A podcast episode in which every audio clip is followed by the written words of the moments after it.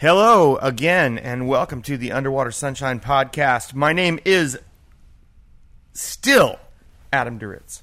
I am here with my friend and compatriot, Still James Campion. Ah, we nailed that. James, the great and powerful. so, we got an idea today about doing a certain kind of like Beatlemaniacs. Just, uh, but I don't really want to do. It's not. I realized after a little while that wasn't really exactly what I was doing. So, before we jump forward like 15 years or so, we're just going to jump right in 1972. I'm going to start after the Beatles with a band that I think influenced a lot of the bands we're going to talk about today. Our cat is called Blueberry. This is the Raspberries. I want to be with you.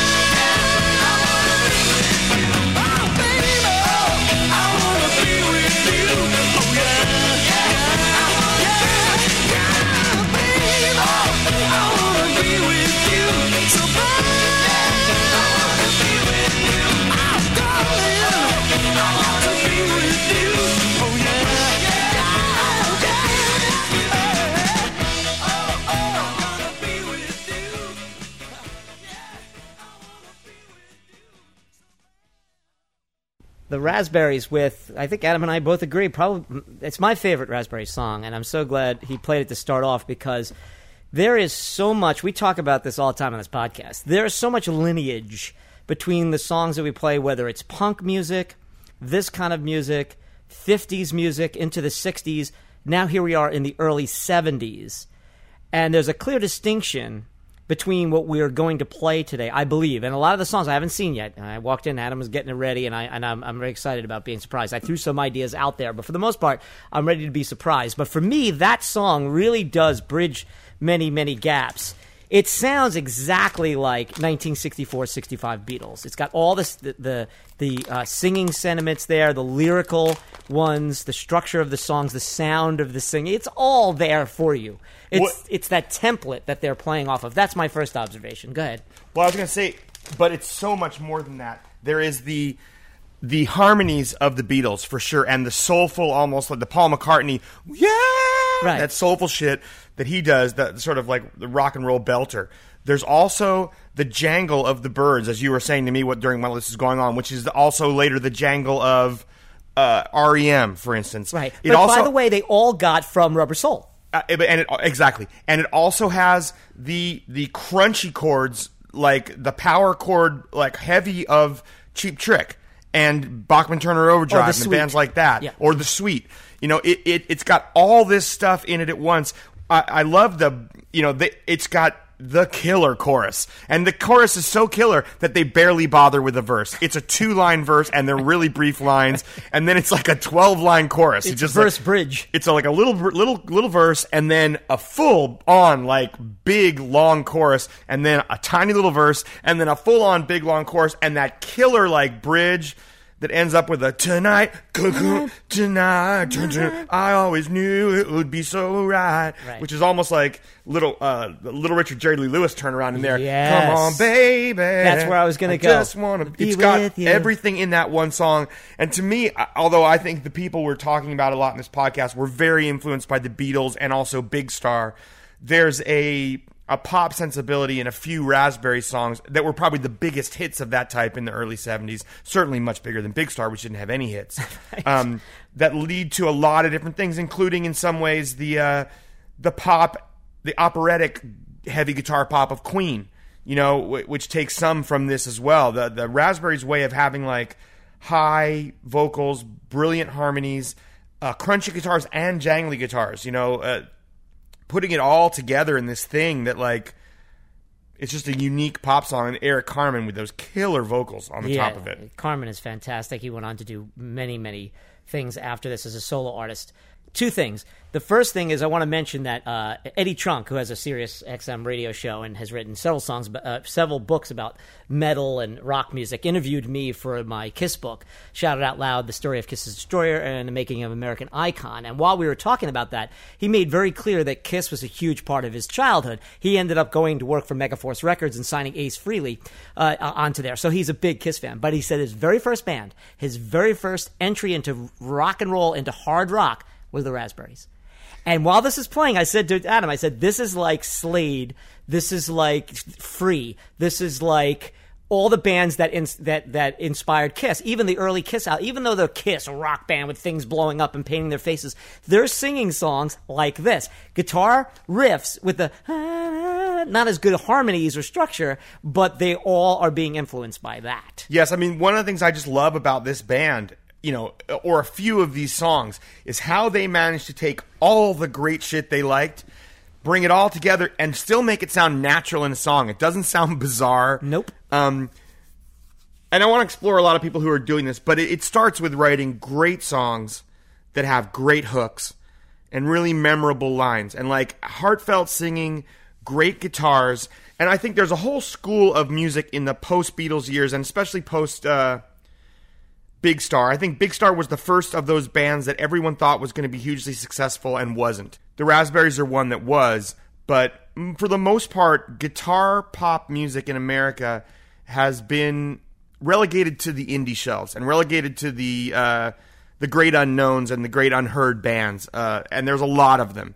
These guys who were completely dedicated to playing great guitar parts, who were writing great songs with great with hooks, really tuneful hooky songs, to singing over heavy guitars at times, three part, four part harmonies, great like Crosby, Stills and Nash meets the Beatles harmonies. A lot of those bands you know that we all every time one of them would come up we'd all wait for them to become massive and very few of them ever did Right. um, but there are a lot of my favorite music ever made especially in the 90s when there was just a wealth of great bands playing that kind of music Yeah, the Um, indie scene really brought that back. I did. The other observation I had about this before we move on is one one artist, and we only brought these guys up in in uh, in reference to Warren Zevon's career because he was their band leader leader actually during this period 71 72 and played on one of their records the Everly Brothers. Now the Everly Brothers were the number one the two most influential acts on the Beatles, except for Elvis. Everyone loved Elvis, but that's like saying the Beatles influenced everybody. It's so big. But as far as musical structure, the two biggest were Buddy Holly and the Everly Brothers. What the, what John Lennon and Paul McCartney were doing what the foundation they were building, and then later putting it with George Harrison and of course George Martin, able to put that all together to be there, Brian Wilson, to put all these voices on top of this rock guitar that you're talking about, all comes from what the Everly Brothers did. Their strange tunings, their extremely interesting and intricate harmonies that they laid on each other, and I think that they those are the two things. And Buddy Holly, that '50s uh, aesthetic, that '50s structure that we talked about for four podcasts on the punk stuff.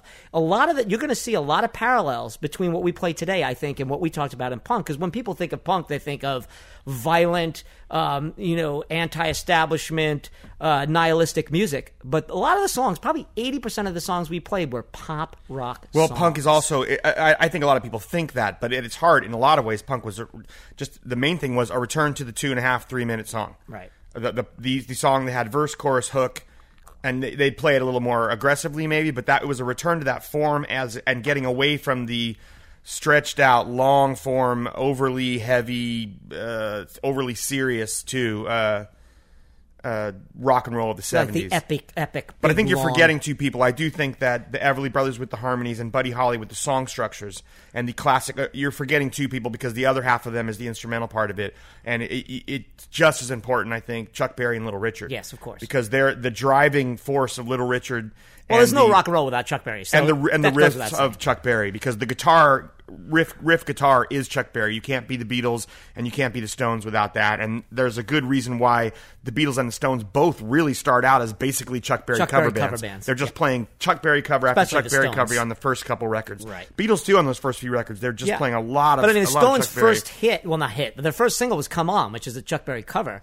And they and and even even their songs well into the '70s, like "Star Star" and Re- "Respectable," they're just gung gung gung gung gung gung gung. And and and and Keith has never ever abandoned the idea of the backwards riffing like that. Well, that kind of- riffing is everything. Like, but that's what Keith Richards does. Is he writes the great riffs of our time. Right, right. You know. Uh, anyways, I want to jump forward a bit because I just wanted to use that as an introduction to talk about some bands because these are some bands that really hooked me, and I'm going to doing a deep dive into a few bands over the next few podcasts, maybe more than we usually do with single bands, and slipping other things in between. But uh, I want to go like in 1996. We were. I can't remember if we had just finished recovering the satellites and we're already out on the road when I first heard this, or if I heard it before. But this song just popped out, and it's a, it's a lot like "Is she really going out with him?" and that it's a guy talking to a girl about her dipshit boyfriend, or the guy she used to see who was a, Right, just some Joe lunkhead moron. Uh, and wishing she was rid of him, and saying, "But man, you just got to get to where I'm at, man, because where I'm at is like I've got something so cool, and then he's singing about it, and it just knocked me out so much that I started sticking this song into all of our songs. I was sticking it in Round Here, I was sticking it in Murder of One, I was sticking it in Rain King. I just couldn't stop singing this chorus over and over again. I was so in love with the chorus of this song that I just sung it everywhere we went, and uh, these guys after that have been knocking me out ever since. And I've been humming, walking around humming their songs for the rest of my life since then, basically. And whether you know it a lot, so have a lot of you out there. But this is the first one I heard. The, the guys are uh, Chris Collingwood is the singer, and Adam Schlesinger is the uh, is the, the guy who writes most of it. Um, although I'm not sure of the details of who wrote exactly which. Yeah, songs, I've interviewed but- Adam. He's fantastic. yeah, and uh, the band is called Fountains of Wayne. They were named after they're, they're from New Jersey, and they there was a store a store out by where you live, really Yeah, yeah. about that sold like you know garden stuff, and Yeah. it was called Fountain, and it was in Wayne, New Jersey, and it was called Fountains of Wayne, and they just thought that was the funniest name, so they they picked that name. Um, and this is that first song because it's the first song on their first album. It's 1996, and it just I couldn't stop singing Radiation Vibe over and over. To this day, I still stick it in every now and then. When I put it on, like today and yesterday, just checking it out because I was thinking about this podcast, it brought back a, a ton of memories of hearing it, but like a thousand more memories of actually singing it myself. Not the whole song, just the chorus, because there's something so unbridled joy about this chorus. And, uh, And by baby, the way, baby, baby. Go ahead. Come on, what's wrong? It's a radiation vibe I'm grooving on. Don't it make you want to get some sun? Shine on, shine on, shine on. I just love the come on, what's wrong? What's wrong? It's a radiation vibe I'm grooving on. uh, this is one of my favorite all-time bands, and when I had found out, I knew Fountains of Wayne before Fountains of Wayne band. Uh, but we moved up. It's at the very edge of Route 23 in New Jersey, Wayne, and then go, if you go north, that's when you head up towards where I live now. And um, yeah, it closed down a couple of years ago. And Adam told me he he you know they I said did you ever did they ever give you shit? Did you did they ever get excited that you named the band? And they were like no they just didn't really care. The the first verse just are you done now? Are you alone now? Sorry this is the first verse. Are you alone now? Did you lose the monkey he gave you backaches and now you slouch. He didn't mean it. He's just a dumb ape reading playboy on your couch. And now it's time to say what i forgot to say. Baby baby baby. Come on. What's wrong? You just got to check it out. This is this is fountains of wayne. Radiation vibe.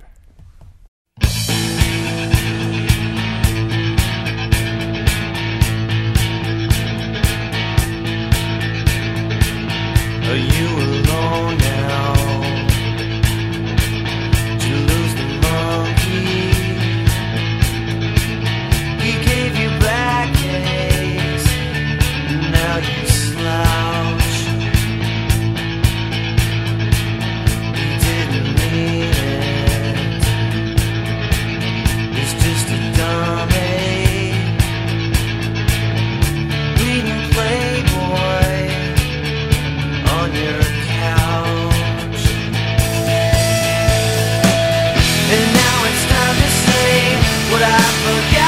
say,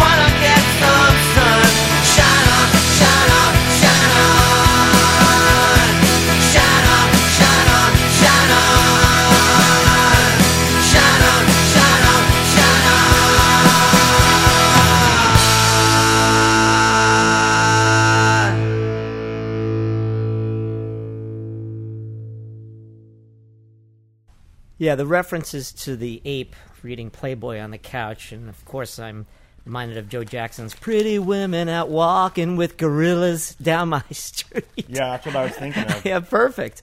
Um, and I love these guys, and it's one of the things I talked to Schlesinger about when I interviewed him. I love them because they take the most mundane, banal subject matter and they build it into something pop and heroic.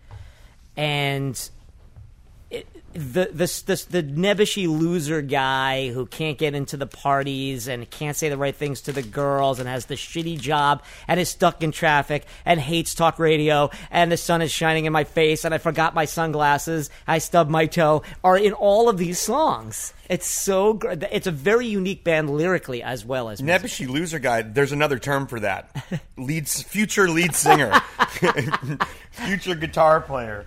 Uh, But yeah. they, but those guys leave that behind and sing songs about yeah the girls and the thing. Sometimes, sometimes, not all the time. yeah, not not a lot on this podcast today, or any of our podcast. But really, it's true. It's true. you know, the nice thing about when I when I you know having heard the song a few times on like college radio and stuff, when I got the record, uh, I was really knocked out by how good it was, like how, the, how good the songwriting was throughout, and like you said about the the mundane details, the, the song that really the other song that really stuck out to me on the record was "Sick Day," mm-hmm. which is a, a beautiful, sad song about kind of slice life about people just going to work in the offices in, in New York or anywhere really. You know, in this case, it's New York. You know, the it's specifically about this girl and her loneliness, and and you know, check out the girl in the harbor tunnel crawling to work six feet under, and the day has barely begun.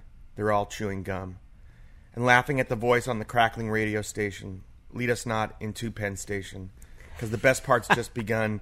We're all becoming one again. And she's making the scene with the coffee and cream, and the copy machine's not working. She's a hell of a girl. She's alone in the world, and she likes to say, hey, good looking. She's on her way. She's taking a sick day soon. You know, and the, the latter verses are about different people in the office, and they're just sad. And here's the man pushing paper past her, thinks up ways to make the day go faster, but the day goes on and on. He dreams of his lawn. And all about the pretty careerist the next cube over, the fat secretary, the lunchtime lovers, till the path train finally comes. The platform's full of bums again. And she's making the scene with the coffee and cream, you know, and on and on till she's making a she's taking a sick day you could totally picture it. soon you know and and, and one of the great lines ever in this song is the one he takes the the phrase lead us not into temptation from the bible and the prayer lord's prayer and Yeah, he says and laughing at the voice on the crackling radio station lead us not into penn station. Right. you know because the best part's just begun. I mean we're all becoming one again. What a way to describe everyone going to work because the best part's just begun. We're all becoming one again. As like as the whole world uh, new jersey and, and and pennsylvania and the outskirts of New York all funnel into New York City Yeah. to go to their offices and, Right. and their like cubicles. lemmings. Yeah, yeah. I mean, or or like zombies. Really, I'm reminded of uh, you know uh, the the video from the film uh, The Wall with "We Don't Need No Education," uh, The Wall Part Two, where they see the kids walking on a conveyor belt. They're not even walking; they're being pushed, and then they fall into this machine. They're getting pumped out as like meat in a meat grinder, and it's that's what the Yeah. way they pic- picture everyday work. There's their best album is is titled "Welcome Interstate Managers," Yeah. and there's an entire album about people just working in jobs. There's a there's a song on that record, and it, and it escapes me what song it is. He, the entire song is him stuck on the Tappan Zee Bridge. And if you've worked anywhere near New York, Rockland County, or New Jersey, you know the Tappan Zee Bridge until they just fix it up the last four or five years has been one of that great hellscapes for commuters. And for those guys to capture that moment in a song, who does that? it's it's just brilliant stuff. But it doesn't work. None of this works, no matter the details you come up with, unless you can match it to a melody, which is the great gift of the Paul McCartneys of this world and the Adam Schlesingers of this world. It, it, it doesn't matter. I mean, it, it does to a certain extent, but what makes it work, all the details in the world, is the melody, the heartbreaking melody, one after another, and song after song. And like I said, we're going to deep dive in a few bands today and next week. And uh, anyways, let's continue with. Uh, Yes, we I want to play you "Sick Day" because I actually want to get in a little while to "Welcome Interstate Managers" because it's my favorite album. of theirs too. Yep. But Sick Day is a beautiful song. Good point. Yeah, we're gonna Yep. play "Sick Day" right now before we lose the the, the the thread on it. So this is again "Fountains of Wayne" from the first album, "Fountains of Wayne," 1996. This is "Sick Day."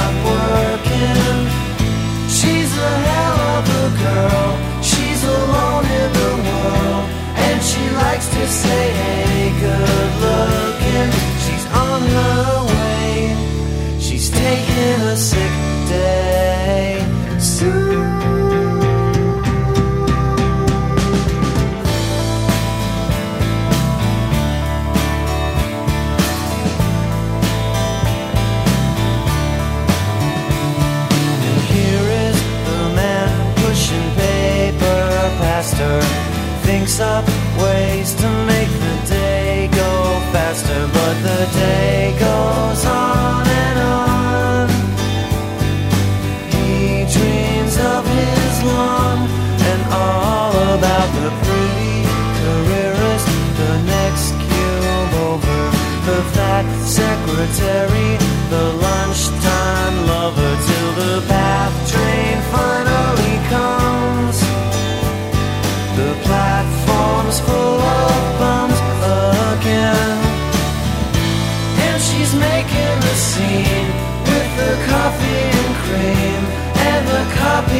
machine's not working. She's a hell of a girl. She's alone in the world. And she likes to say, hey, good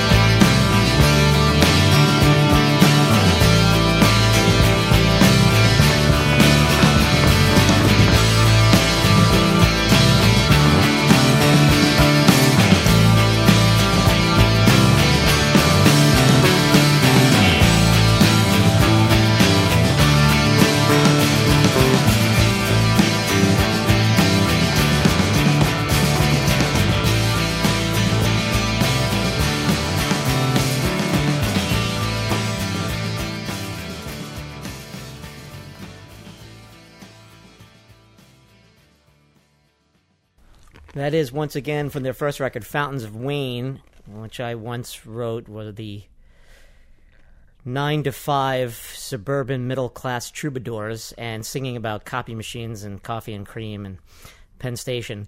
Uh, I'll let my co host and songwriter here discuss the beauty of that. That's a songwriting um, clinic, as I was saying while it was going, because Adam pointed out some really beautiful elements of that song. But just on the on this on what we were talking about about the structure and what he said perfectly was you got these mundane subjects you got these kind of sad dreary characters but the melody and the singing and the presentation of it is soaring and it's as i said before it's heroic almost homeric in its you know odyssey almost of uh, but he's just talking about these bland subjects and Well, sort of, but they're humans. And what else are we writing about if not like all the loneliness inside people? What what is what does Tennessee Williams say? We we live lives of quiet desperation.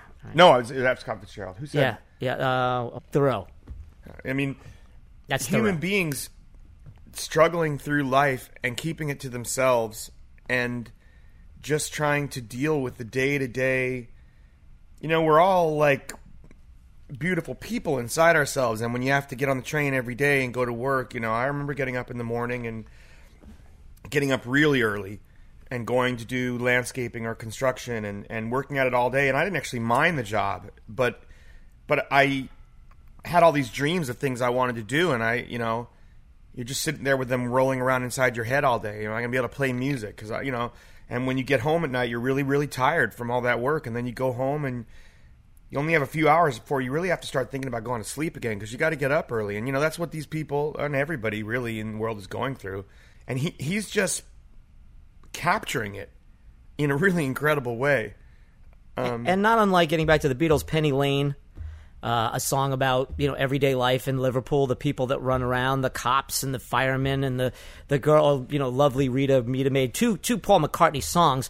Whereas Lennon would get very ethereal during that period and very psychedelic, and even though he wrote a day in the life, with had sn- snippets, you know, the Beatles, uh, even in their most phantasmic uh, period always wrote about you know the everyday life, the relatable things. If you think about what Dark Side of the Moon is, even though it's got this long form, strange, you know everything on that record, Breathe, Money, uh, you know Us and Them. These are songs about everyday stuff. Uh, but Fountains of Wayne really captures it, I think, in a unique way. And I think, and if we're going to get on to the second record, or I think it's their second record, um, third. Uh, they really nail it home here. It's almost like a concept album of what we're talking about, what they do well. And uh, it is the combination. But just for a second, because I want the listeners to hear what you tell me. There's a section in that song where that little arpeggio comes in and they wait and the vocals come in. That it's very, very structured in a, in a, I don't know, what are they doing there? They're really Well, it's just right in the middle between the the first the first chorus and before the second verse comes in. They're kind of playing the chord pattern of the. Uh, of it's just come out of this really powerful. She's making a she's taking a sick day soon uh, chorus, and they're hanging. They're playing the chords to the verse, but they're just hanging on this. But over the top of them is just the lead guitar player is just playing this. What is it? Jody Porter's? I can't remember. Uh, he's just playing this guitar arpeggio. Boom ba-dum, boom ba-dum, boom ba-dum, boom ba-dum, boom da da da. It comes in with da da da. da. But that, for that, it just hangs there for that minute with that really just a quietly repeating guitar figure over the chords changing underneath it, and it just hangs there for a second, and it, it's heartbreaking on its own. It just it's this breath they give you, but it it's so sad somehow. Well, which is what arpeggios are for, really. They're just great that way. well, Um, that's what I was getting at. Is where are they doing musically? They're they're they're creating a mood. They're putting you into this mood. This and the and I picture in my mind's eye. I picture the girl, the, the young woman. I, I like when he mentions we then we all become one because we all get swept up into this one, like we were saying before, into this office milieu, and now they're all there. But I picture her just kind of sitting there while things are flying around her, and she's just dreaming about a better life. I just I love that imagery. Yeah, it, I it's it's incredible.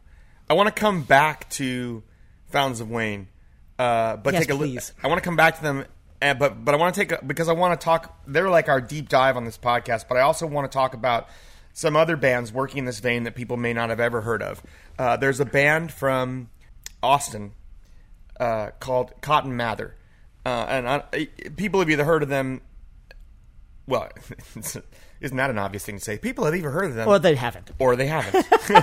I heard of them because I know you. That's pretty much how. And uh, they were this like power pop band, same kind of like guitar rock thing out of Austin. They made a few records, didn't get a lot of attention paid to them.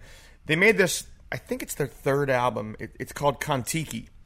And depending on who you talk to, this is one of the the 25 greatest albums of all time. You know, like uh, it got some indie play in America. No one was really paying attention. I'm not even sure it got released in the UK. But Noel Gallagher, they were making the second or the third, I think, Oasis album. Uh, it's another. It's about a year later because this is in '97 when this year this one comes out.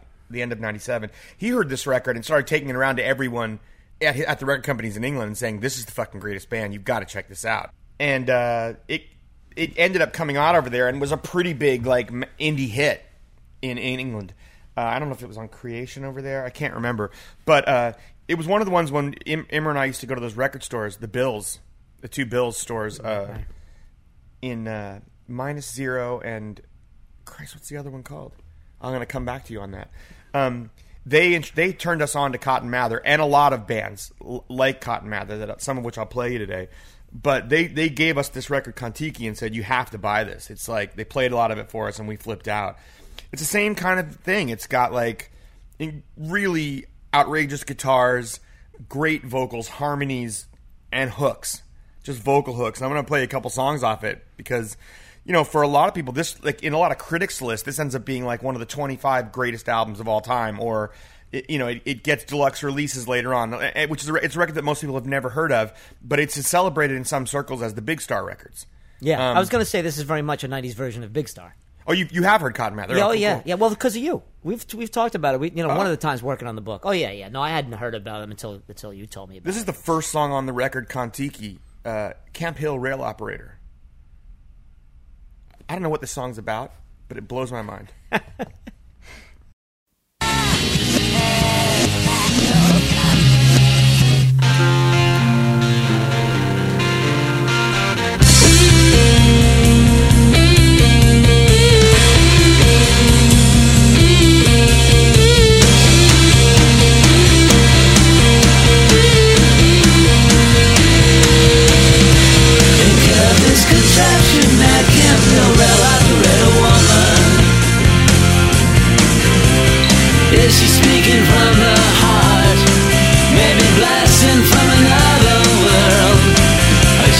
emissary of a inside the body of a girl. Wanna take control? When track breaks down, will she take my bus home and this contraption that can't well woman? Is this some sort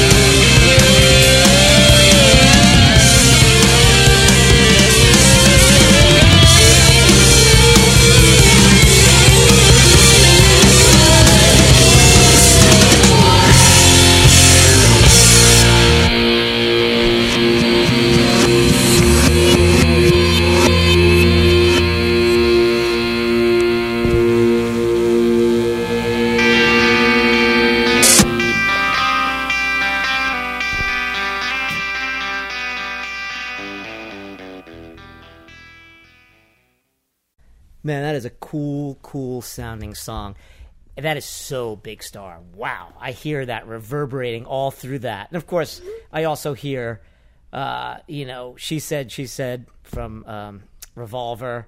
Uh, just that and the voice cutting through. And there's some weird phrasing in there. Really, really weird, Oh, yeah. disturbing phrasing. They're not. They're not worried about sticking on the the the four beats and having it that way. They'll, duh, duh, duh. They'll sing on the drum beats of the that are almost like accent fills. beats. Yeah, they're singing on the drum fills in some ways in there. It's kind of crazy. It is. Um, there's what was that line that I love so much in that song? It's, Plus, uh, the opening and the closing of it is crazy cool. Is she half who she ought to be, or an overdue prodigy whose unsolicited view of your presence confused with her past? I love that. Her unsolicited view of your present is confused with her past. That when you're walking around fucked up in your own head, you do walk around and you give other people, you tell other people what they should do with their life. Her unsolicited view of your present is confused with her past.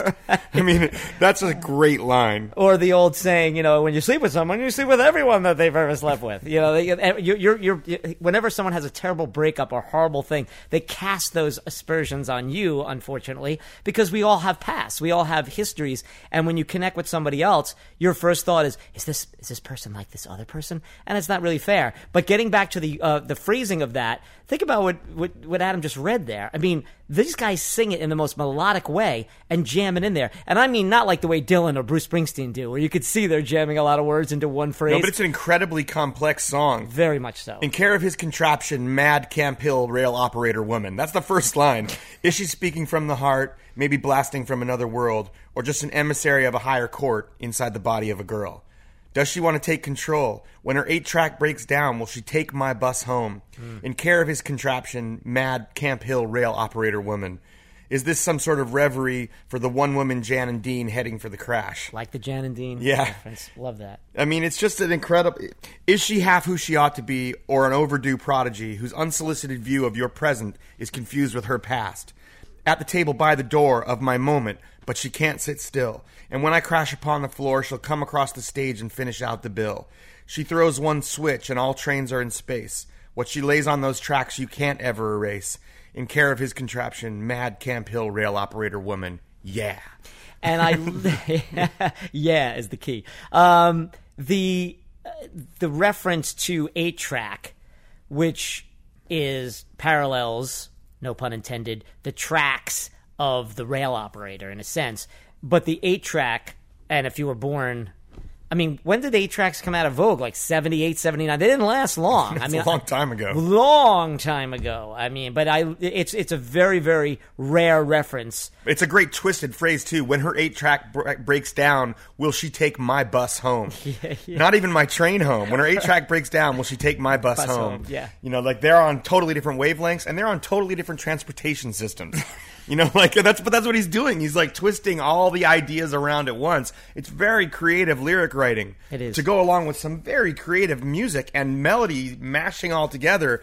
Um, Great choice because Yeah, that really depicts what that record is about. That song. There's there's one more I want to play off this album because I can't recommend highly enough Kontiki to people. I had so much trouble narrowing it down to two songs. I decided there were a few bands over the next few podcasts that I wasn't going to bother narrowing down. Um, eh, one of them obviously is going to be uh, Fountains of Wayne, which we Fountains of Wayne. Yeah, But uh, you know, the the one other one I want to play you is this song called My Before and After, where you know so many songs written about the ways in which our lives are turned upside down by the people that we love, but the ways in which the women and the men that come into our lives are like uh, hurricanes. You know, they, they they come into our lives, they smash everything, they turn it inside out, they turn us inside out. And his version of that is this song. Um, she picked me out of the millions, thumbing an OED, dressed me down to civilian, cracks the code on the Rosetta Stone, said the word for alone is alone. My before and after, my before and after, my before and after her. We found that our mutt was truly some work of genius. She helped my best friend see through me. Said the Church of His Holiness lied. This world's no dead end, it's a park and ride. My before and after, my before and after her. Now I'm a dangerously reprogrammed man, like that guy in the Manchurian. My before and after, my mm-hmm. before and after, my before and after her. Manchurian, obviously re- referring to Manchurian candidate, Candidate. but not having the syllables for that. but also because in that in that film or in that concept, the idea of someone who is not really what they pretend to be. And when he sings in this song, listen to it because I remember it. I was just telling Adam the the my memory of it was when he turned me on to this. I, I listened to it all the way home, and I, I'm about 32, 34 miles from here, but it takes me about an hour to get out, you know, getting out of the town. So I listened to the whole record on a ride home one a night in the dark, and it was so cool. I mean, just listening, trying to pick out the words, think, oh man, I wish I had the lyrics, but I had to imagine what he was singing. But that that before and after, before and after, before- before and after her just kept coming over and over the way he sings it and it, it remi- how could you not relate to that in any way when you meet somebody and they're that important to you you're never the same person again you try to remember who you were before that but your very dna is changed by just being in the same room with them and he it, forget everything else he's singing in this, and that maybe it was me because I first time I heard it, that's the thing that kept resonating like a great chorus will. But I loved how he just keeps repeating that line like a blues trope over and over again until he says, "Her." Yeah. uh, this is Cotton Mather. My before and after.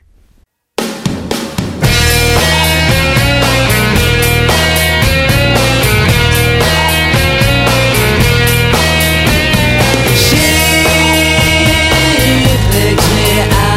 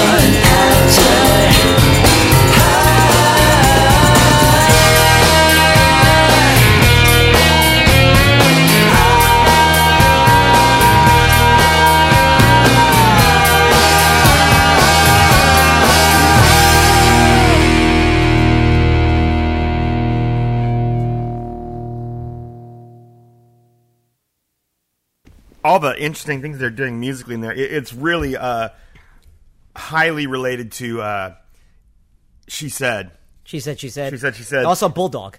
but especially the, yeah, Bulldog. The way they come Hey, out of the chorus Yeah, Uh, into that riff is is very much that that sort of Beatles uh, template. Um, but I also love how through the chorus, as he's singing "My Before and After," the don don don don don don don is being played on. It's on the bass, but it's also a really low piano. The guy's pounding a low piano, going bum bum bum bum bum bum. And it sounds like a stand-up piano, not like a, uh, you know, a, uh, um, you know, it sounds like a barroom piano. I don't know. It's just that really low note, and it, it, that's a thing that could be in a lot of situations. that would be a guitar like down, down, down, Right, right. down, down, down. But instead, he's he's they've chosen to do it on that like way at the low end of the piano, just big thunderous like ringy uh, piano notes. That's really cool. It is very cool. And and uh, when we were discussing this desert life and how you guys approach that, trying to come up with different sounds to create moods, to try to not use the same things all the time, to to get songs across, to serve the songs. I find that on this record, I it makes perfect sense that you would love this record because it reflects a lot of the stuff that you guys have done and other bands that we have played on this podcast. And these guys, uh, Cotton Mather, it just there's something about this band, this record in particular, that is experimental without being annoying, without being, hey, look at us, how cool we're being. It's just every song has its own theme musically, which in a greater scope falls under this guitar rock, big star, Beatlesque. and it's very style. reminiscent in the experimentation stuff of stuff that like of what Wilco got into Yes. on later records on by uh, like the Ghost. Well, the Ghost is born. Yankee Hotel Foxtrot before that. A slight amount on uh, being there. You know when they went when they really left uh, Uncle Tupelo behind and started doing some really interesting weird stuff that went along with their songwriting. Good point. It's the kind of stuff these guys are going going through as well, beginning and ending uh, Camp Hill Rail Operator with the backwards guitar stuff. You know, and like Yep. and then almost another song tagged on the beginnings of like a like an arpeggio guitar at the very end of Camp uh, Hill Rail Operator, which reminds me almost of uh, Brian Wilson's Smile stuff, the snipping things together and pasting, making songs out of pieces of things and just just you know sewing them together basically. which is what Zappa did with the Mothers. And you know, we haven't mentioned the Mothers much on this podcast, but I, you know, if you listen to those first two or three Mothers records, especially the one they did, uh, uh, "We're Only in It for the Money," which is bas- basically a. a um, a homage, if you want to be uh, kind, or a critique or a satire of what the Beatles were doing. But Zappa was doing it so beautifully, and he had a great pop sensibility. And a lot of the stuff they're doing on there is very early Mother's style, where you know you got these great vocals and these cool kind of weird ways they're phrasing the Their the version lyrics. of Flo and Eddie. Flo and Eddie Yeah, yeah. comes out of the whole mother's uh, uh, period, sure. And um, yeah, I mean, it, all the stuff is in there, and and that's what I love about doing this podcast with you because both of us have similar backgrounds in hearing this music and then saying. Wait a minute, have I heard that before? And you haven't, but what you have heard is who influenced that band. And if not influence, at least inform them into playing this kind of music. This is one of the, I agree 100%. This is one of the great albums that I've heard over the last 15, 20 years because it, it evokes so much response is the way we're you know i don't think there's anybody even with no background of hearing the beatles which i doubt there's any human being alive that has no reference to the beatles would get a lot out of this record Well, it's one of the things I really loved about. It's one of the things I have always loved about music, and specifically though the indie music boom of the '80s and '90s and the time after that uh, is that it encouraged people to not just try to be the next thing that works on a major label. You know, they were willing to go out there and just try ideas and do stuff and be cool and experiment. And, you know, with the idea that there's one way or another, there's people out there who will play this on college radio. It might not be top 40, but they will play it on college radio. And there's people who will, people will find us and they will appreciate it. And, you know, they're not just making the most basic pop songs. They're out there writing albums in a world where where like no one has responded to them yet after two or three albums. They come up and make this album, which is not a simple thing. No. which they and I think this whole album's recorded in. Uh, What's his name? Not Whit Williams. Har- Robert Harrison is that the guy's the leader's name? I think it's all recorded in his garage. This record. I think they did this at home in his garage, um, and, by, it's by extraordinary. The way, by the way, Fountains of Wayne said that they recorded, well, at least you know, Schlesinger told me he, he they recorded at least the manager's record and the one after that, which I think is uh, I forget the name of it, what I interviewed him for. Um, he, they, they recorded it on Pro Tools right in their house, right in the house. Well, going back to that, and, and speaking of like uh, how the women and the men in our lives that enter into it turn our lives inside out and upside down, I want to go back to Fountains of Wayne. This was a, a an unreleased track that ended up getting released on Out of State Plates, which is their like B sides record, Oh, I love B sides double album. Yes. and it's the first song on the record, I think, and it is just an extremely awesome, blistering, driving pop masterpiece. And it's just about that just about a girl who makes your life miserable. Um, but it i love this song. I love the places the guitar stops. I love the places the guitar plays. I love the vocals. This is fountains of wayne. This is maureen. Ah,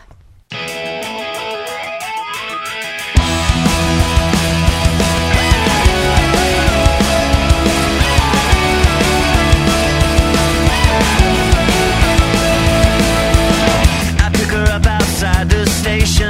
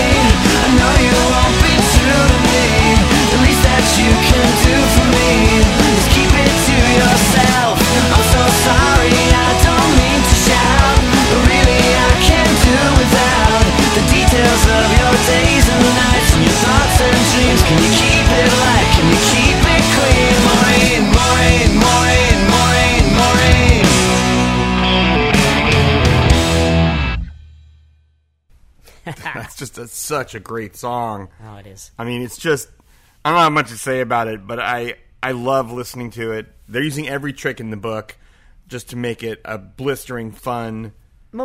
Maureen. Yeah, It's fantastic. And, and, you know, there's um, a couple of things we should we should say for the listeners. If you're not familiar with Fountains of Wayne, there are two big ones. Was Stacy's Mom, which was a hit right around the turn of the century. I would say late '90s, early aughts. off of Welcome Interstate Managers. Yeah, which we're about to play some stuff off of. Um, it's been done in commercials and other things. Again, a great song about you know some kid has got a crush on his friend's mom. had a great a video that was made, uh, Right. starring Rachel Hunter. Yes. and kind of uh, made like a Fast Times at Ridgemont High Yes. story. You know, Right. And then, of course, to really bury the lead, um, maybe their most famous, and again, in my interview with Adam, he said, you know, I want to shoot myself in the face because I played it a thousand times during the movie. They wrote the theme song, That Thing You Do. Well, Adam did. Adam yeah, Schlesinger did. Yeah. Yeah. for the, um, for uh, the, uh, the one-nighters or the one whatever we always joke about that Oneders. the on, one or the Wonders. the supposed to be. wonders the one right um That's the trouble you get. That's the perfect example of the trouble you get into being clever with your name. right? The um, the Tom Hanks film that is you know sort of a uh, again a homage to the Beatles era, but all those bands that came out, those one hit wonders. Uh, which is great because that's hidden under the subtext of that. The one hit wonders from the from that whole British movement where you have an American band, and I remember the first time Adam and I talked about that that film. Uh, and I think and I'm paraphrasing what you said. You loved it because it goes to show you that there's like this, this guy is is kind of depicted, or you don't love it. You No, I, I do not you like do not movie. like it. It's because of the the the guy is is seen as like this tortured artist guy who can't get it together. But meanwhile, he's the brilliant guy who's writing the songs. And he's the guy who's just them. trying to have them do stuff the right way and make their music.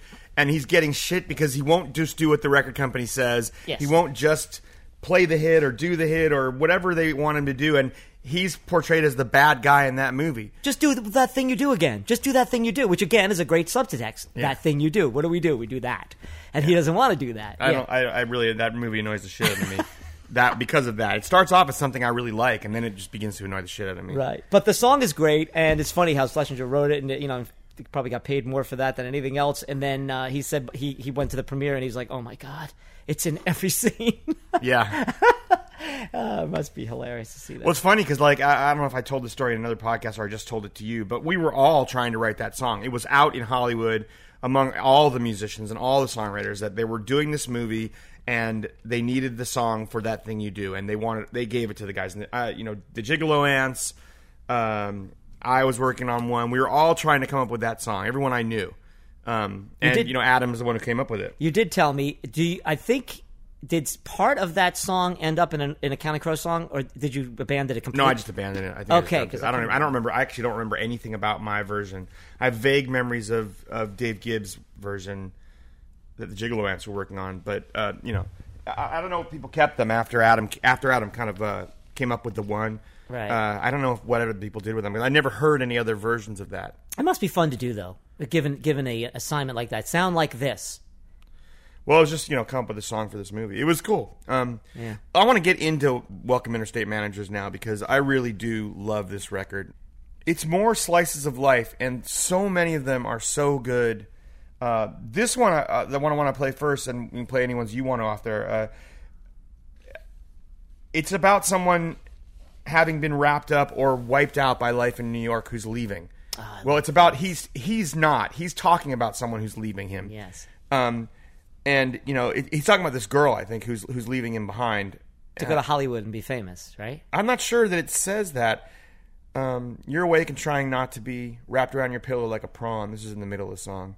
And the night time's wrapped around you will be until it drops you on the dawn. From the C train to the shiny tower, kicked around till happy hour, found you, where you can drink that smirk right off your face. And now you're leaving New York for no better place. Yeah. And here is your reflection in a building uptown, a ghost inside some Madison Avenue display. Like water under bridges, you're slowly passing by as you sail between the rooftops and the sky. And the bourbon sits inside me. Right now, I'm a puppet in its sway. And it may be the whiskey talking, but I, the whiskey says I miss you every day. I love that line. I love that line too. That's a- it may be the whiskey talking, but the whiskey says I miss you every day. So I taxi to an all night party, park me in the corner in an old chair, sip my drink and stare out into space. And now you're leaving New York for no better place. I don't think it says necessarily that she's leaving. For No, you know what I'm thinking of? Hackensack. Oh yeah, yeah, Yeah. Um, Which goes to show you that this this definitely is, if not a concept album, an album in which each song flows into the other, where the characters are very similar. You know about this guy who's stuck in Hackensack. She's going off to do great things, and he's he's like a high school sweetheart who never goes gets out of Hackensack. In this case, same kind of thing. He's he's pining for her.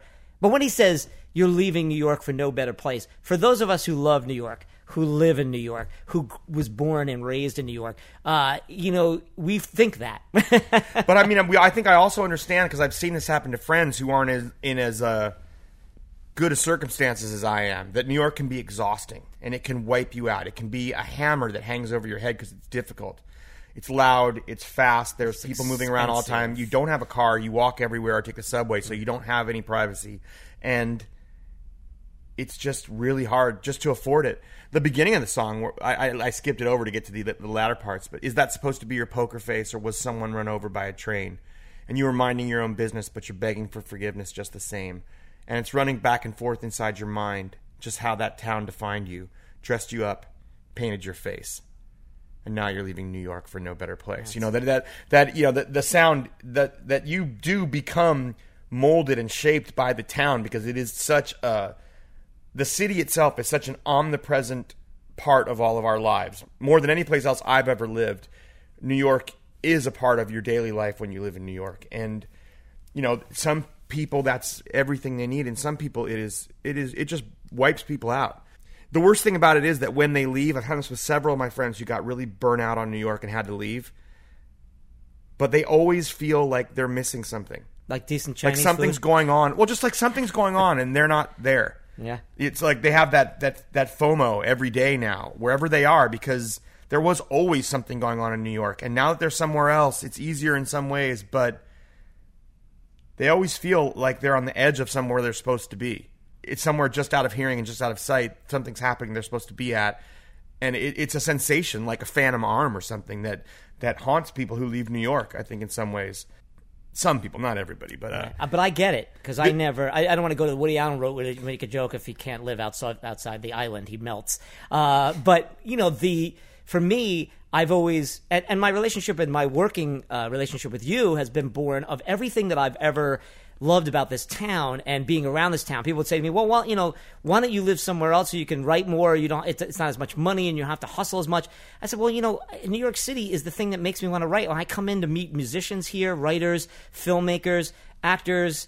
Um, you know, authors, I come here. You know, I come and meet them in hotels and restaurants. I go to places where Kerouac and Hemingway drank, and I'm inspired by, by plays, and, and every band comes through here. And, and it is one of those things that is just, it's fused through you. You can't, if you have it, and you do love it. Because I know a lot of people who pay a lot of money to live just outside of New York and never enjoy it the way I do. I just, I have to be in here. I have to get that vibe. That's a great point, and I think that's all in this song. He's kind of saying that in this song. Uh, very much, and it, it's it's he's talking about the unfortunate chasm that has grown between him as someone who can't leave, and her as someone who's gone or is leaving, and he just sort of sits down to drink it off. Also, I want to just mention one more thing because we're talking about, about the the musical similarities in a lot of these songs in some ways. That this, like my before and after, like she said, she said, uh, is another one of those ones that, that that sits on a riff and that builds through the chorus into a point, and when it drops out of the chorus, it falls back into the riff. You'll hear it at the top of the song and after the chorus. Leaving New York City for no better, down, down, down, down, down. It, it just the same thing. That my before and after her, down, down, down, down. Same thing as she said. She said, You know- I know what it's like to. Yeah, yes, It- exactly. This song, this song uh, drops in and out of that riff, and the choruses release into it like a tension builder, and then a release into the riff. Uh, It's a common technique in rock and roll. It's also one of my favorite things in rock and roll when you can hold the tension up enough, like these songs do. Both the ones we just spoke of, she said, she said, and my before and after. And I love the way the riff works in this song. Right. You know, it's a it's a complex one. It's more about the rhythm of it than the actual single notes. The riff sets the rhythm for the song and the groove of the song. The groove is in the riff. Anyways, this is Fountains of Wayne from the album we've been talking about, Welcome Interstate Managers. This is No Better Place.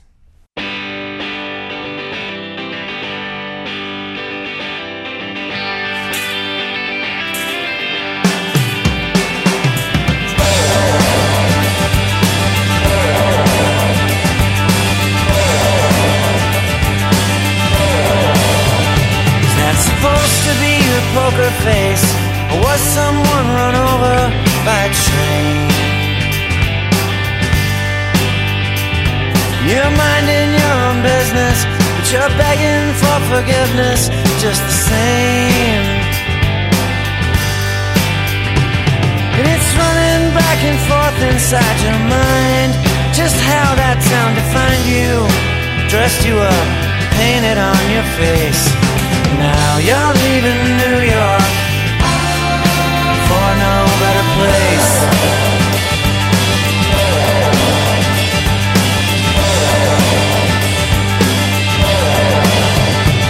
You're waking, trying not to be wrapped around your pillow like a prawn. And the night time's wrapped around you will be until it drops you on the dawn.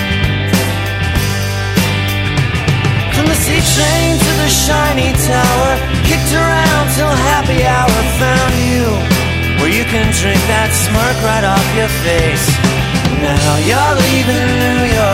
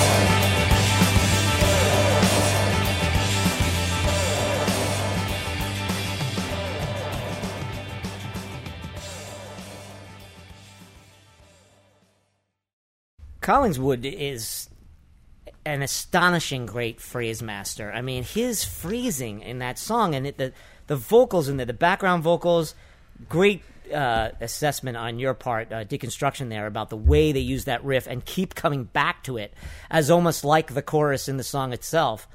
Uh, just a, it's just a wonderful song. It's th- this whole record is just spectacular.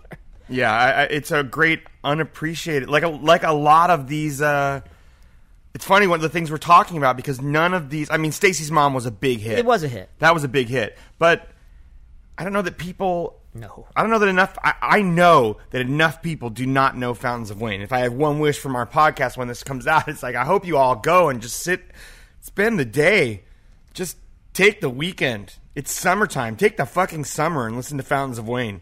Why not? I mean, it's fucking. You have the summer. Listen to Fountains of Wayne. Yeah, go stand at a fountain and listen to Fountains of Wayne. Uh, and you could pass now. Fountains of Wayne is like uh, where Fountains of Wayne used to be is like a um, uh, electronic store now, selling TVs and stereos and, and such. At the bottom of Route 23, at the confluence is 23 and 46, going east and west. Is a really great Indian restaurant right by there that we go to all the time. Um, another song I'd like to play. Should I go? Confluence, by the way, a Conflu- word that used to be used for the meeting of great rivers. and now and now has been relegated to highways. you know, highways and freeways. We have a few rivers in Jersey, but mostly highways. Um, and Route 80's there too. It's a giant confluence. Um, I, I would like to play Halley's Waitress next. And to give you a great example, I believe, of what we've been talking about, about how unique this band is in combining things that we all go through. And we've all waited for a waitress. Where the hell's my waitress? Uh, actually happened to me today at a diner in Jersey this afternoon. The the chorus part is it's been so long, so long, darling, don't you know we miss you when you're gone. So long, so long. This could be a song about, you know, eh, missing a girl, but the first verse is Sally's waitress never comes around. She's hiding in the kitchen. She's nowhere to be found. I, I just want some coffee. Is that too much to ask? Halley's waitress is not up to the task. but again, the way they're singing it is so beautiful. So I wanted to play the song. We could have played just about anything, and I think the other songs that Adam has picked is going to be great too. You're going to love it. But he's right. Even whatever we play on this podcast will not give. This is just the tip of the fountains of Wayne. Um, It's, it's a brilliant songwriting conceit on this record too. They're taking this idea of conceit is a of, of of a love that's been gone for years. It's in so many songs about someone who's been who's been gone for so long and we miss you. I mean, I think the, the pre-chorus there is, and when she finally appears, it's like she's been away for years. You know, and it's like it's like this song about you've been gone so long, we miss you when you're gone. And then you get in the second verse to Halley's waitress has vanished once again. She's talking to her agents. She's calling all her friends. Forget about the coffee. I'll just take a check. Halley's waitress, you know you'll get yours yet. You know, it's like that it's not that she's disappeared because her last love is gone. She's just in the fucking kitchen. She's calling her agent. She's calling her friends. She's doing everything but waiting on the table. and, uh, and, and he mixes these two subjects, the, the, the classic girl, dis- disappeared girl that I miss so badly song with where the fuck is the waitress? You know, and you don't even realize he's doing it at first. It's not until the second verse that you realize what he's talking about, and he's like he's making fun of her in a way, but it's a that's a brilliant lyrical conceit, it, and it's just the kind of twisted shit that runs through Adam's brain. Yes, and also again, as you were saying earlier, it's sung so beautifully, so forlornly that you could, if you had any of the lyrics to this, it would be about a girl who's gone and you miss her and you're you're calling out to the to the the empty skies. Where is she? But you know, she's in the kitchen calling her agent. At a certain point, though, we've all had enough fucking relationships. We just need some coffee. you know, and I think Everybody needs coffee. I don't need my heart broken or my heart unbroken. I just need my fucking sandwich. Girls come and go. I asked for a fucking BLT. All right, so let's go. Here it is. Halley's waitress.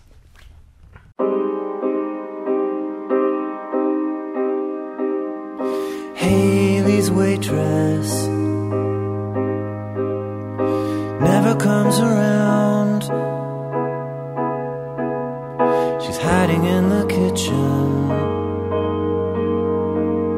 She's nowhere to be found.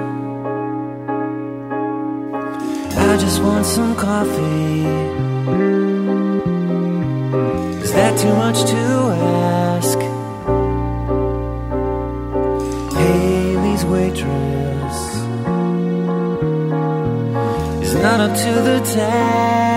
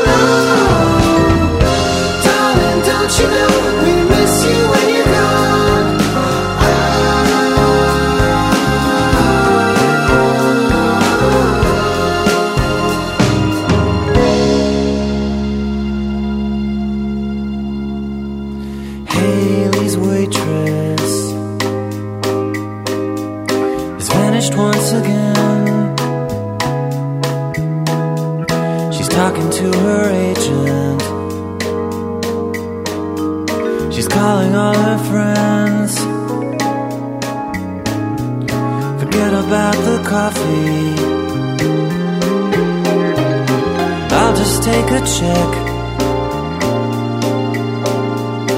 Halley's waitress. You know you'll get yours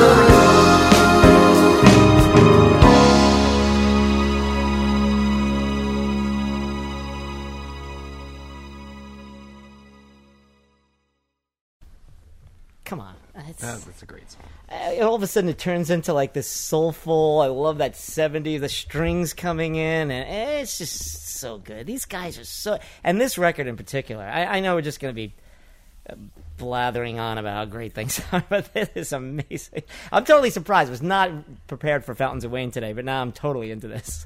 I'm gonna. I want to take a quick jaunt away from Fountains of Wayne again. Okay. Just like we did before, just to talk about one of their band and just play one of their songs. Uh, this is a great. Uh, Holland has a history of producing great rock and roll bands. Golden Earring uh, with Radar Love, uh, Shocking Blue with Venus, uh, our friends in BLØF. That didn't translate to America because BLØF writes in in uh, in Dutch. But a lot of the bands, because they speak English so well in Holland, uh, have written in English. Uh, Bettie Serveert, we played. We played Right, the song Tomboy off them. But there's another one that when we were heading to England to those record stores, they were playing us this as well. It's a band called Daryll-Ann. Uh, they were a Dutch band in the 90s, same period of time. Their first album, I think, is 92. They have one called, a pretty uh, highly regarded record called Seaborne West in 95.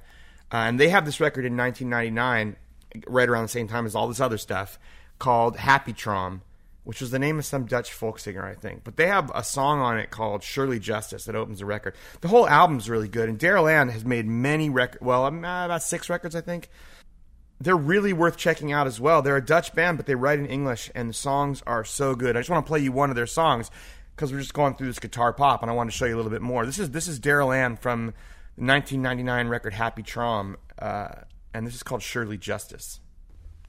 You'll see the similarities through a lot of this music. Got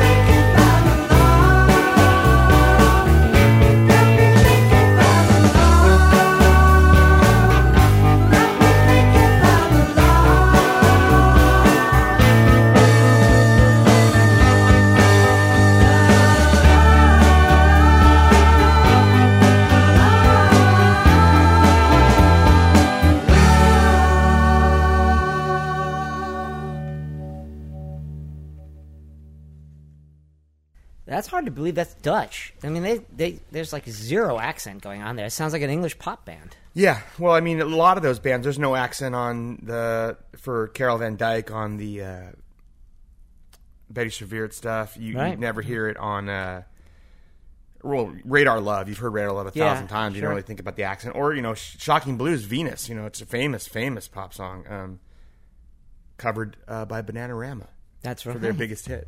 Um, anyways, just want to play. I want to just dip into that for a little bit to show like here's another band doing this over in Holland. You know, you know that's so far from here, but they're listening to the same music. They're got the they've got the question mark and the Mysterians organ, but quietly understated Yeah, in yeah. there. Dun, dun, dun, Yeah, they're working with the guitars. They got great harmonies, and they've got melodies again, hooky melodies. That's the this is the first song you've played today. We've played that um, that sounds like the period. I mean, if I'd have heard if you'd have played me that without telling me anything, I would have said 65, 66. It sounds like that period. I mean, really sounds like that. Not not they're not you know informed by it or doing a homage. They're, th it sounds like a band from that period. Yeah, that one doesn't have as much of the uh, the heavy guitars that some of the other ones on that song, anyways. Um, Daryll-Ann's a band worth checking out, though. They're they're really quite a good band. Um, so let's get back to Welcome Interstate Managers. A little back to the the the horrors of the workaday life in New York. Um, I, get, I think this was the main single off this album, wasn't? Oh, I guess af- I'm sorry, that's not true. Of course, it was Stacey's- it was Stacey's Stacy's mom. mom. Yeah. But uh, Hey Julie is, I think, the next single. It didn't do as well as Stacy's Mom, but it's a great song. And once again, it's about the plodding day to day life nightmare, on one hand, of going to work in the office every day and and, and the beat down from his boss. Um, as The guy it with puts the it, hair uh, piece with the soup stain tie. working all day for a mean little man with a clip on tie and a rub on tan. He's got me running around the office like a dog around a track, but when I get back home, you're always there to rub my back. Hey, Julie. You know, he gets, and the chorus is about the relief when he comes home to the person he loves. You know, hours on the phone making pointless calls. I got a desk full of papers that mean nothing at all. Sometimes I catch myself staring into space, counting down the hours till I get to see your face. Hey, Julie, look what they're doing to me. and that great bridge. That, and then, by the way, this is the most fun to play this on a, on guitar. So if you play acoustic guitar, go find the guitar tab to this and, and have fun with it. Uh, the bridge is like a B minor to E minor thing. And what's the what's the the, the bridge part? How did it come to be that you and I Yes. must be far away from each other every day? day, yeah. Why must I spend my time filling up my mind with facts and figures that never add up anyway? They never add up anyway. And then the last verse, which I love, you were just starting to quote from it working all day for a mean little guy with a bad toupee and a soup stained tie. He's got me running around the office like a gerbil on a wheel. He can tell me what to do, but he can't tell me what to feel. Hey, Julie, look what they're doing to me. It's great. It's a great structured song. Beautiful. Again, very not even Beatlesque per se, but just a beautiful. This could be a little uh, Everly, but got a little Everly Brothers flavor. We talked about it at the beginning. Well, it's more acoustic song. This one's got a, more of an acoustic feel. The la- the last few we're going to play are more of an acoustic feel than Right. the other ones, which are more electric. and I like that. You know, that, that little thing they got going there. And It's got a little uh, me and Julio too to it too. You know, uh, Yes. for Paul Simon because it's kind of got, got a little funk to it. But that bridge again, where they go to the minor thing, you know, and, and the, you know, I, I can't. Where he sings, he kind of tells you the story of what it is. I can't believe I got to do this every day. And again, getting back to the drudgery, but he's he again. She's this beacon of light. She's this um, light at the end. She's the, she's Fitzgerald's green light at the end of the at the pier. Someone to dream about to get out of whatever uh, you know angst he's living in. Know, the chorus is, "Hey Julie, look what they're doing to me, trying to trip me up, trying to wear me down. Julie, I swear it's so hard to bear it, and I'd never make it through without you around." You know, and that's the chorus, and uh, but again, it's just the tunefulness of it, and the you just want to sing along, or you want to like call up the guys in your band and learn to play it. Like you obviously have sat around playing this song. I love it. You know, I mean, it's It's joyful.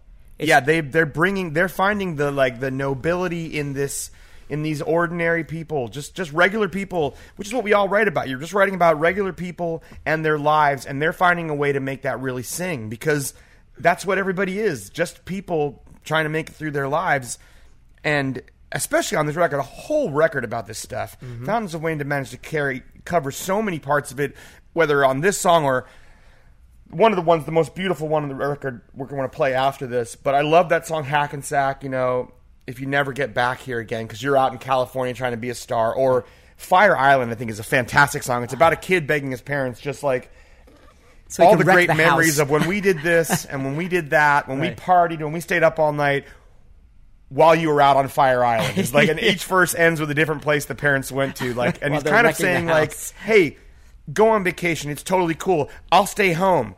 So I can get fucked up and drink all your booze And wreck the while you're out on Fire Yeah, Island yeah. or wherever, you, or while you go skiing or wherever it is they go to. And then another one is All Kinds of Time. Now, that's taken from something that Oh, yeah. all of a sudden was made up by football announcers somewhere in the early 80s, where they would say, the quarterback that is not under a heavy rush has all kinds of time, which is weird. That It's very almost E. E. Cummings, all kinds of time. and, and But they do that, and, and it's not a song, it's not stealing that line and making it again, as Adam says, it, it- creating this noble landscape. They're actually talking about a quarterback who has all kinds of time, and his whole family's around the big screen TV watching him. And he has this moment, which which you always picture athletes might have, that stolen moment where everything slows down for the great ones, the DiMaggios, the Rocky Marcianos, the Jordans, the LeBron James. That moment where everything is slow, and he's just it's it's like suspended. The guy's getting open and he's throwing the perfect pass, and this that's what the song's about. It's that's all it is about. It's great. They're it so sounds like a hokey thing for a song, but actually, it's like a frozen moment in time, and he captures it so well. Everything's going poorly, as he says in the first verse, when all of a sudden it starts to make sense. He's got all kinds of time, and then and then it's a song about him and and the moment on the field, but then also about like he thinks of his mother, he thinks of his bride to be, he thinks of his father, his two younger brothers gathered around the widescreen TV. Everyone's watching him, and it's all going to be fine because he totally knows what to do. You know, and it's just it's like they've captured this split second of time in this guy's mind, and it's, it's a, that's an incredibly hooky song too. Yes. but um, but I want to play. Uh, Let's go to I Hey want to play Hey Julie, Julie 'cause because I I really love this song, and this is this should have been a hit. It's just it's such a great song. Just that this music doesn't get. It's so perfect and timeless and I don't know what the word is. Not necessarily having any radio genre to fit hmm. into a lot of times because it's not alternative enough for alternative. It's you know, it's just a great song. yeah. This is this is Hey Julie.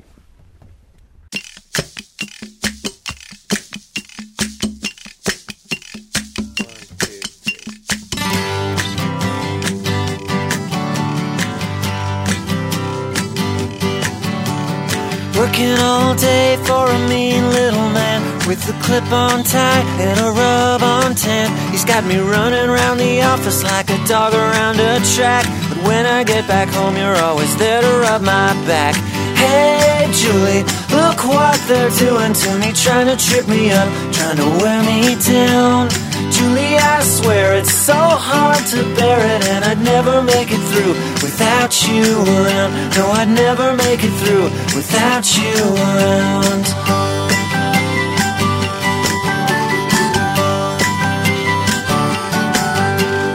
Hours on the phone making pointless calls. I got a desk full of paper that means nothing at all.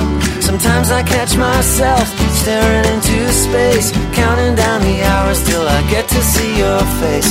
Hey, Julie, look what they're doing to me, trying to trip me up, trying to wear me down. I swear it's so hard to bear it, and I'd never make it through without you around. No, I'd never make it through without you around. How did it come to be that you and I must be far away from each other every day? Why must I spend my time filling up my mind with facts and figures that never add up anyway?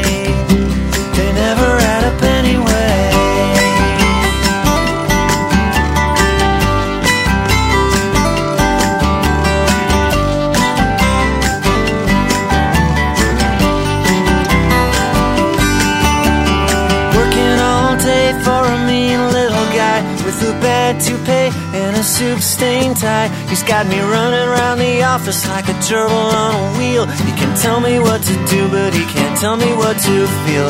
Hey, Julie, look what they're doing to me, trying to trip me up, trying to wear me down.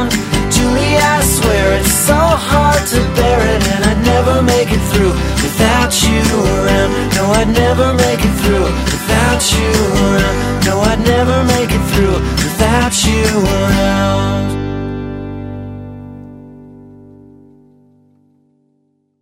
Also, if I may say, they don't belabor anything there. It's there and it's gone. Man, that's so great though. There's such a beauty to that song. Choosing to play it for the most part without drums at first. Well, not for the most part, completely without drums at first, except for the little like the that that the wooden fish they're playing, Mm-hmm. uh, and then bringing the kick in, just the kick for a little Bass, while, yeah. and then the kick and some there's some like rim shot playing I think in there a little Right, bit right. for the latter part of it. And that It's great just- keyboard part we both forgot about. yeah, like it's like a toy piano or a piano. I can't tell whether it's a toy piano or a piano. It's just there's I mean there's even great melodies in the instrumental parts. It's just really Yeah.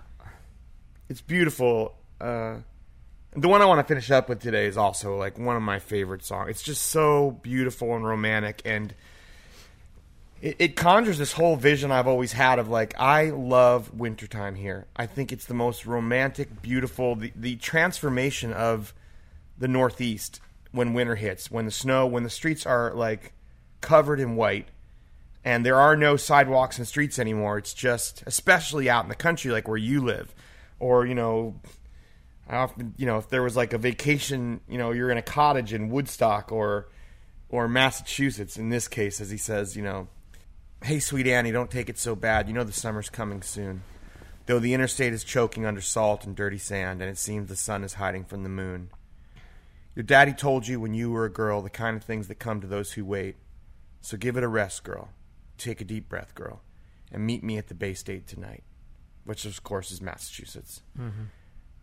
The snow is coming down on our New England town, and it's been falling all day long. And the way they sing that. That's beautiful. It's so beautiful. What else is new? What could I do? I wrote this Valley Winter song to play for you. You know, it's like he's there in the woods or somewhere with this girl, and he wrote a song for her, and he says it.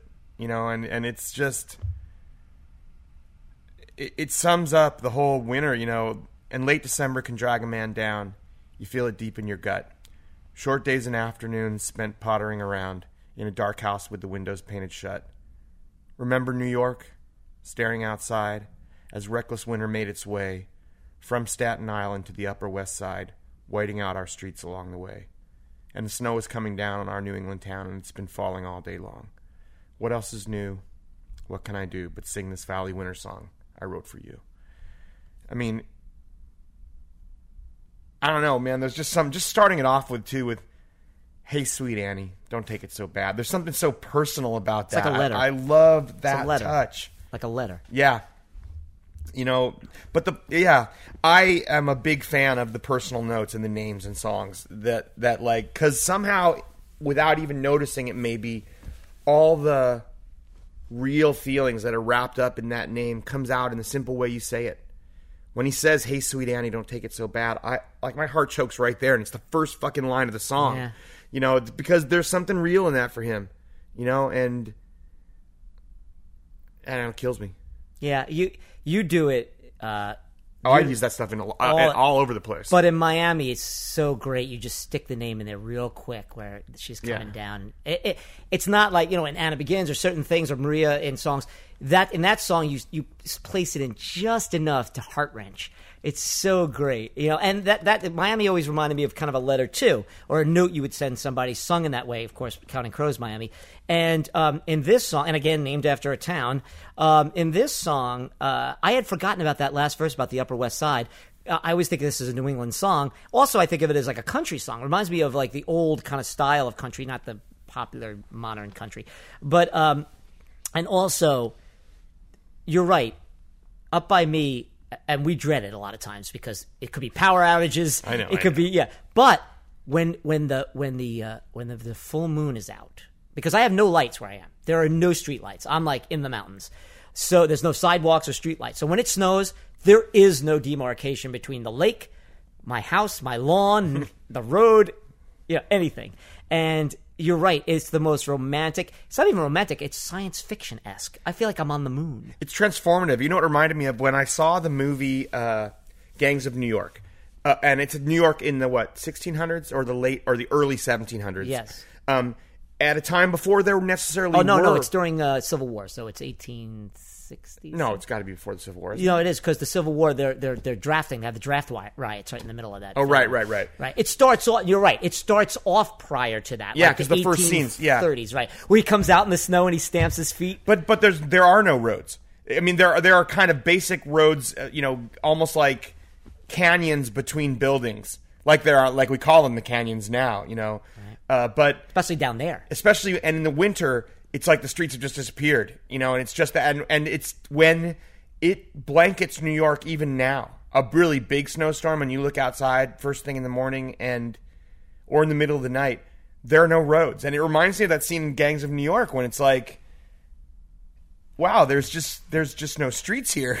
You know, it just it's very transformative. It, it erases all of the vestiges of civilization like sidewalks and and curbs and parking spaces. It just erases that and it's just it's just white everywhere. That's a great memory on your part because I forgot that film opens up in the snow.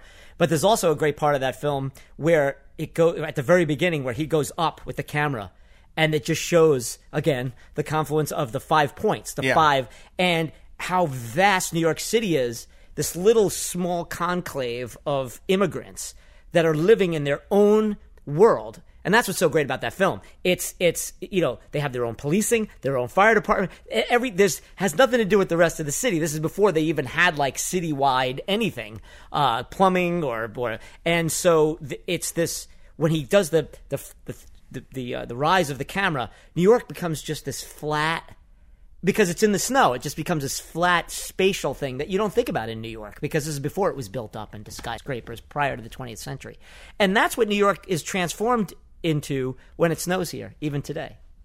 Where is uh where's where's little where's five points? That's down by um, Mulberry and just south southeast of um, of uh, Little Italy area there. Okay. Yeah, yeah. It's um, in fact we had some visitors from New Zealand that were begging me to take them down there. When I did, they were like, "Wait, wait," you know what I mean? They wanted to see the way. Yeah. Yeah. I'm like, "Yeah, it's, that was a long time ago." You know, it's funny that line you're talking about in Miami, the uh, the sundown paints the shadows through the daylight, Amy, and what we do. You know, yeah, the names just slipped in there in the middle of the sentence through the daylight, Amy, and what we do. You know, and uh, but I always kind of like regretted that line in some ways because her name is Amelia.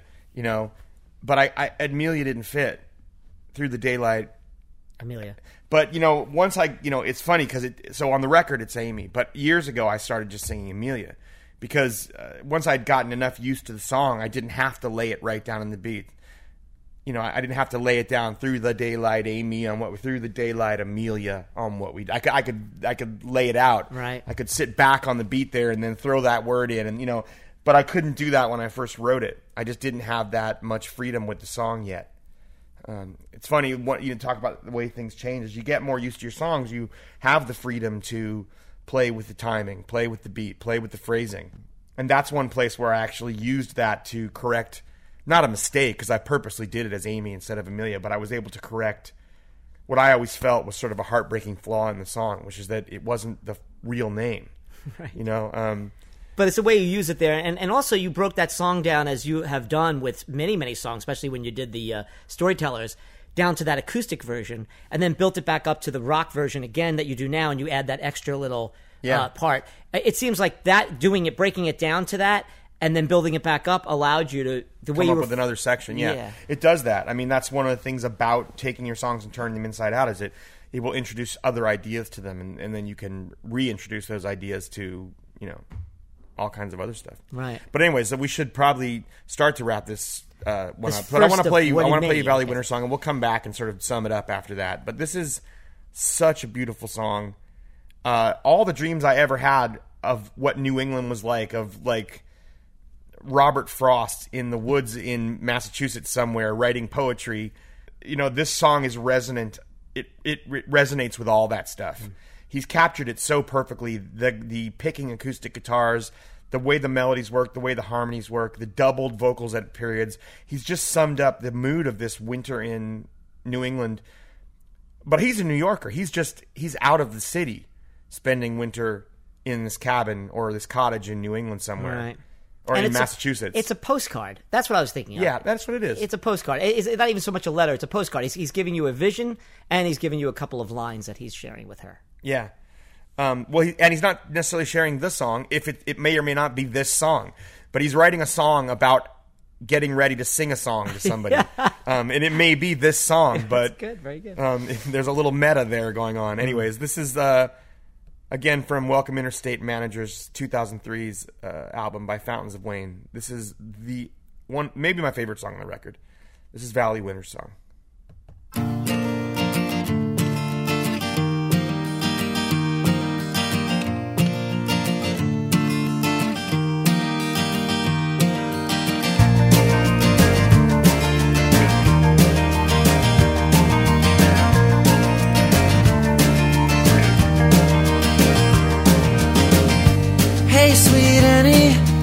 Take it so bad. You know the summer's coming soon. Though the interstate is choking under salt and dirty sand, and it seems the sun is hiding from the moon. Your daddy told you when you were a girl the kind of things that come to those who wait. So give it a rest, girl. Take a deep breath, girl. And meet me at the Bay State tonight. The snow is coming down on our New England town. And it's been falling all day long. What else is new? What could I do? For you.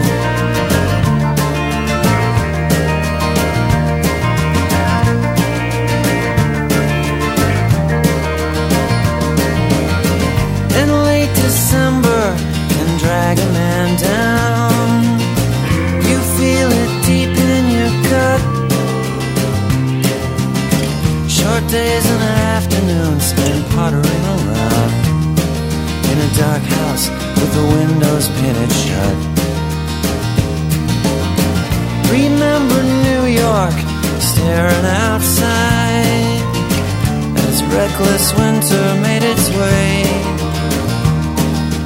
from Staten Island to the Upper West Side, widen out our streets along the way. And the snow is coming down on our New England town,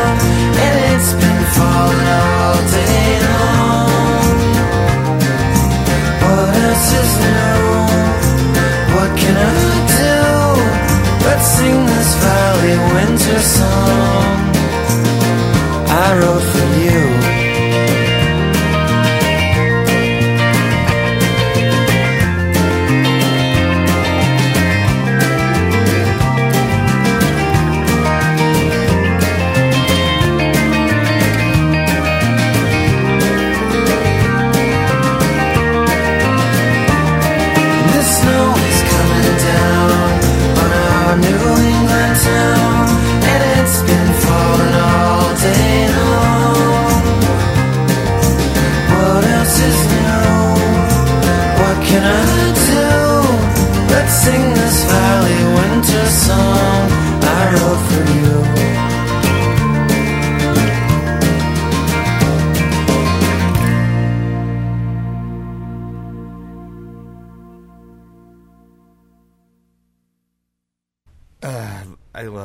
Song so much. it just got it just messes me up. It's a beautiful song, and you really can hear again. I, I'm fully convinced it's, it's the most country flavored song on the record when they're playing those that, that instrumental where the guitars come in. It's really great. It's great, and and, and and an excellent way to end things because it does connect us to back to the Beatles and that sound that they made so famous. Oh, very much so. That song especially. Yeah, I mean, it's a little countryish, but it's also got that that soft doubled vocal. The Beatles use that a lot. And what a melody, man! It just kills me. Anyways, we should probably wrap this up for today. I just wanted to come back and express my ugh. yeah. Just my. I wanted to express the sigh that happens in my head every time I hear that song. this has been a treat. Yeah, Fountains of Wayne, and our, the beginning of what I what I would imagine is going to be a couple of podcasts here of uh, just songs that or bands that uh, you're right should have a a greater voice out there and, and, and more people listening to them, and also reminiscent of the guitar rock that it was made first famous by the Beatles and then later really solidified by Big Star in the uh, in the early '70s. We will be back next week with some more uh, guitar pop. Beatlemaniacs by another name. Anyways, this has been the Underwater Sunshine Podcast. I am Adam.